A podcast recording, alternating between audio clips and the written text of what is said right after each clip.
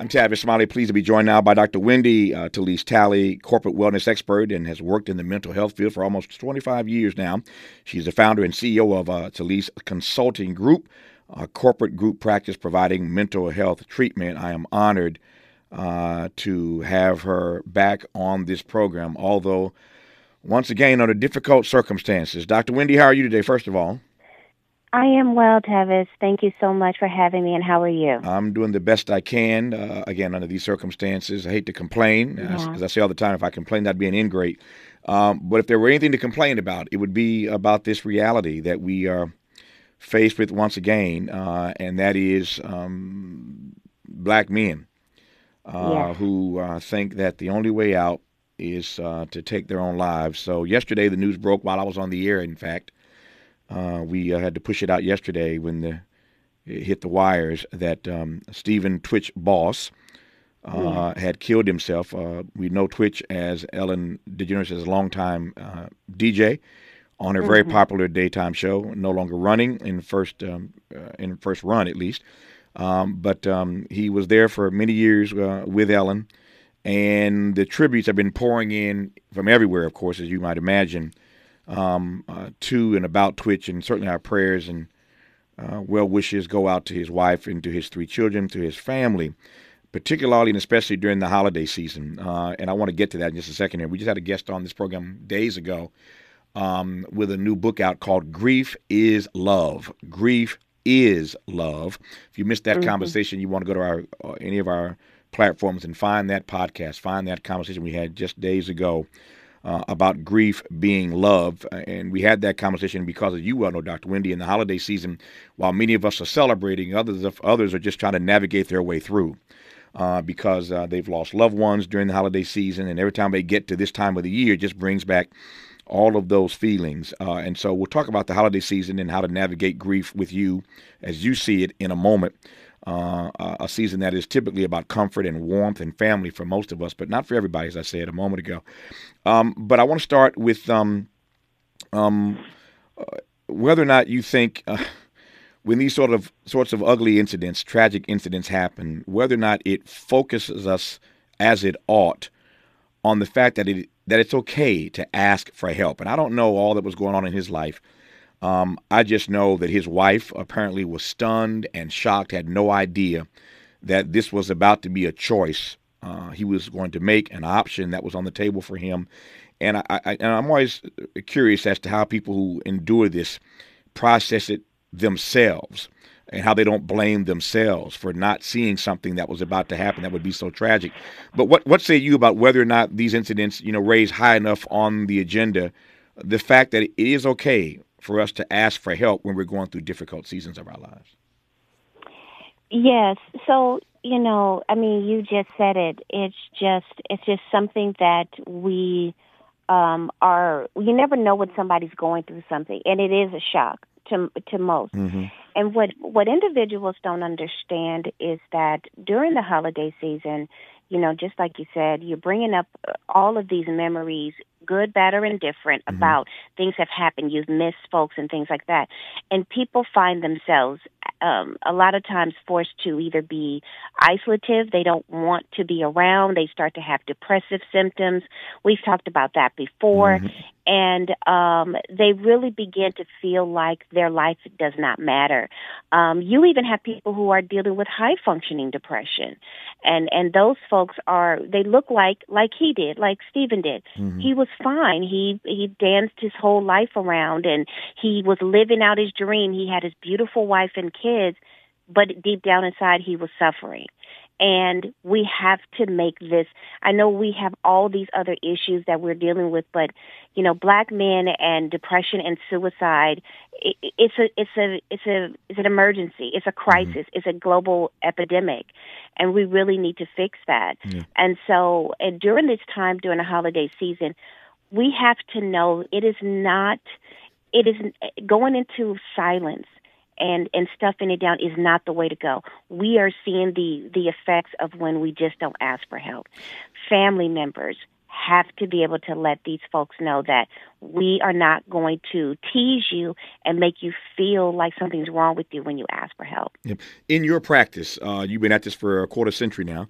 Um, what have mm-hmm. you What have you discovered, Dr. Wendy, about why it is so difficult, in particular, for black men to talk, for black men to ask for help? We've speculated this in, in so many different ways, but black men specifically in this conversation have a weight of the world on their shoulders mm-hmm. um, for being a man, for being black, especially being targeted, and all of that. But just being able to feel comfortable and not going to be stigmatized and labeled and demeaned and and made to feel weak that you need help. You know, those um, you know, microaggressions, those masculine um, toxic belief systems that we all experience. That when they grow up in the world, I'm a I'm a mother of a of a 17 year old, you know, black son. I'm mm-hmm. African American, mm-hmm. and you know, really having him to be okay with just feeling, and when you have these pressures and you don't have somebody to talk to, when you don't feel like you have a safe space you will go within and you won't have a conversation at all.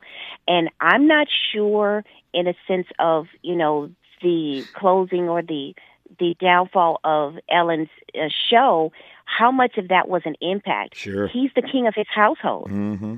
He has three children. He has a wife. He still has an obligation as a man and a provider. What type of impact was that having? Yeah. And even though he was smiling and all of that, was he concerned about the well-being of his children and he didn't feel like this was a way out? Yeah. and black men need to know that there is a way out. The first thing i thought about and again it, it's hard to speculate on these things because uh, we don't know what was going on inside his head inside his heart inside his world. But to your point what we do know was that once the ellen show was canceled he didn't roll into another gig right away uh, no, and and I have been, you know, I've been at this 30 years in my career, Dr. Wendy. So there have been times that I've been extremely busy, and I've been very fortunate. For most of my career, I've never stopped working. But there have been times, you know, you can't you can't survive 30 years in this business without being fired from some job. So we've all been fired before uh, in the media broadcast business. Your show ends, they fire you, they change direction. You're not going to have a, a 30, 40 year run uninterrupted. The business just doesn't work that way. And I've had right. moments where I wasn't, you know, at the top of my game, so to speak. And I, I, I remember specifically after I got fired by BET many years ago, praying. I remember being on my knees and praying that I would not discover in the months after being fired by BET that I could not make a distinction between who I am and what I do.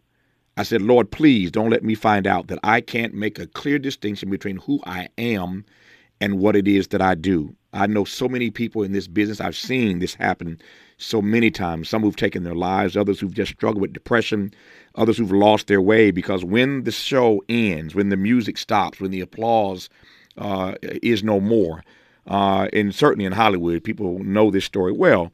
Uh, that people just feel like they have no worth, they have no value. And again, I'm not casting aspersion on him. I do not know what's going going on inside his head or heart. But since you raised that point, I just want to augment that I know what that feels like. I know people who've, who've had to navigate that and ha- having to learn that you know who you are is not what you do. Uh, and and and what I want to uh, come back to uh, in just a second when we come forward is this uh, connected to this notion is why it is that we see the numbers of black men committing suicide, and we know, as you well know, that black men are committing suicide at a faster, higher rate than anybody else. It's it's this suicide yes. uh, uh, thing is impacting and affecting black men in ways that it's not affecting or impacting anybody else. Here's my question: Why though are all these black men so young? These are not black men who are chronologically gifted, if I can put it that way, who are killing themselves. What is happening? One, that it's black men who are doing this more than anybody else.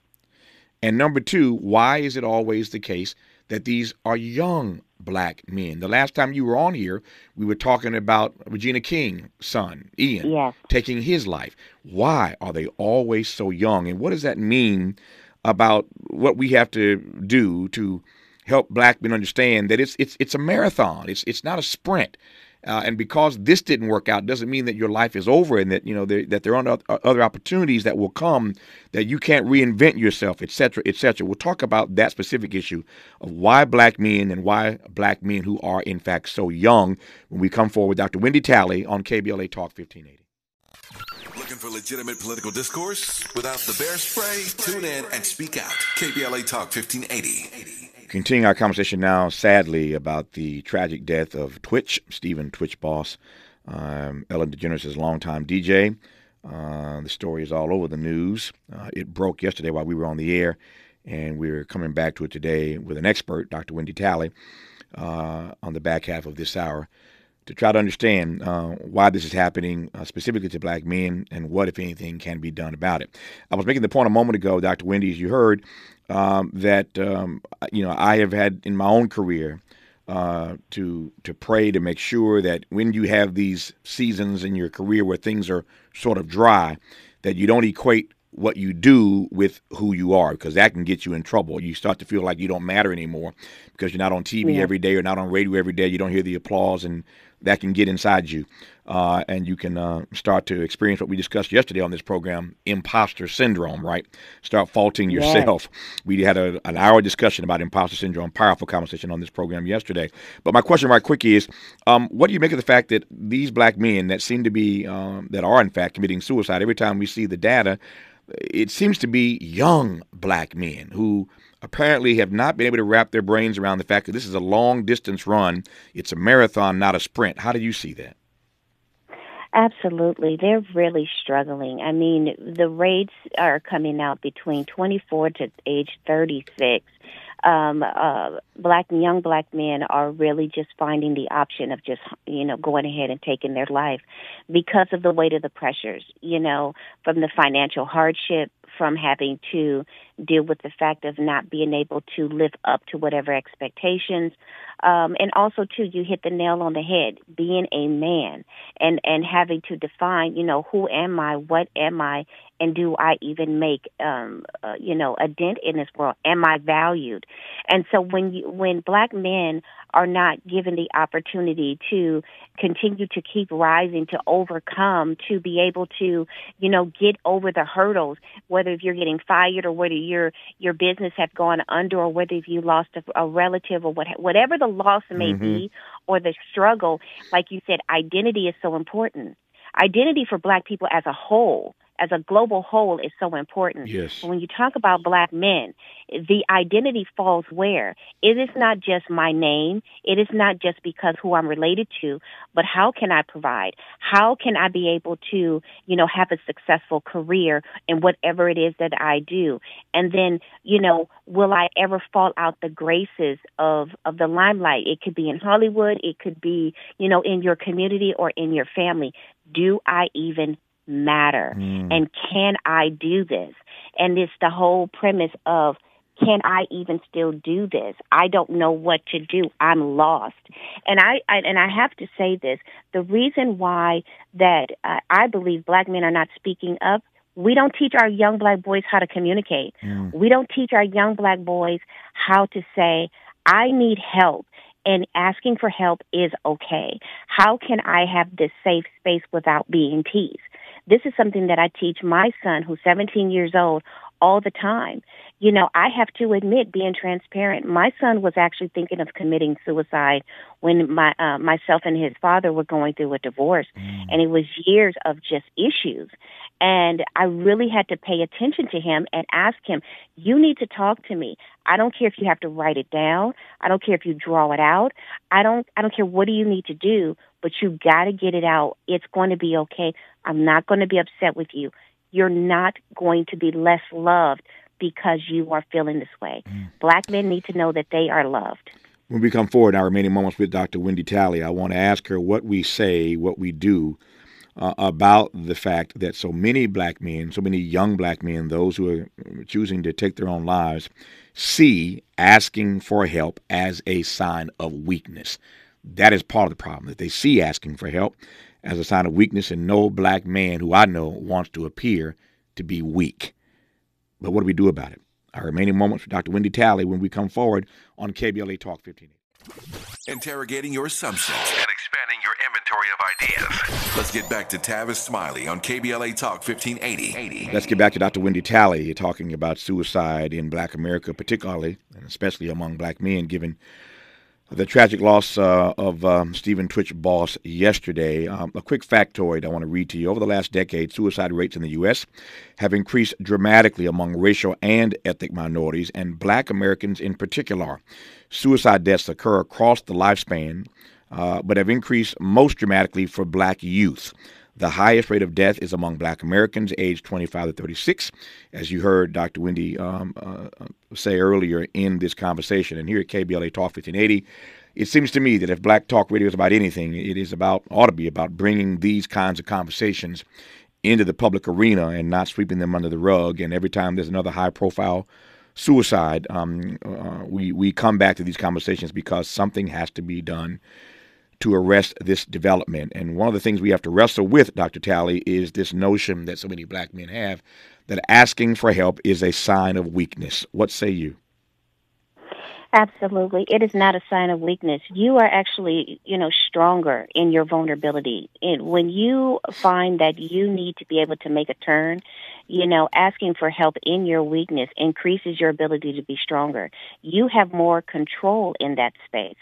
You know, it, it, we need to understand that silence is not golden silence, you know, is very toxic. Mm. And so black men need to know, and all people need to know, but especially black men need to know that if you ask for help in your weakness, if you ask for help in your limitations, that you can be able to become stronger in the space that you want to become in. You don't have to stay there, you know, and, and I think that family members need to know what, what to say in those spaces.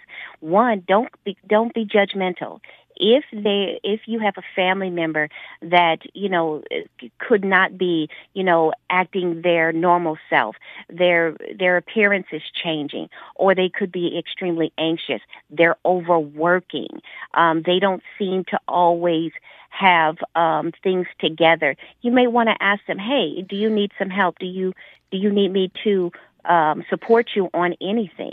I think we need to really began to have those conversations mm. so they no longer feel weak. The thing about this, I'll close on this note. The thing about this for me, Dr. Wendy Talley, that is so disturbing beyond the obvious that we've lost another uh, talented uh, brother. Um, what bothers me most is that of all the things that black people face, this is preventable. There's so many things yes. that happen to us that we just can't control. We can't control that folk uh, demean us and demonize and disenfranchise us. We fight back, and when we fight, we win. So nothing wrong with the fight back, but so many things happen to black folk every day that we just can't control. But here is something finally that is preventable, and that's what makes my heart hurt so badly, Dr. Wendy. Absolutely. It does not have to be this way. This is not a selfish act. This is not something somebody wants to do. He made peace with that. And it has happened over time. This was not just something sudden. You know, here in um, California, we have that text number 988 that the Department of Mental Health has created. Mm-hmm. People can text that for for them to be able to get the, the crisis help. Family members, you can even call this number and ask for help. Hey, I have a family member that's going through this. Somebody please help me. Yeah. 211 is another resource. This can be preventable if we are able to provide the safe spaces for people to talk. Mm. And we need to be able to let them know we are here, we love you, and you matter. Dr. Wendy Talley, we love you and you matter, and we thank you for always being there when we call you. And uh, it, it, seems we're always calling you in moments of crisis, but that's why you do what you do, and you do it yes. so well. Thank you for taking our call today. Good to have you back on the program. Happy holidays to you and your family. Thank you. You too. Happy holidays and happy New Year as well. Thank you very much. Uh, hour three of Tavis Smiley when we come forward after news, traffic, and sports on KBLA Talk 1580.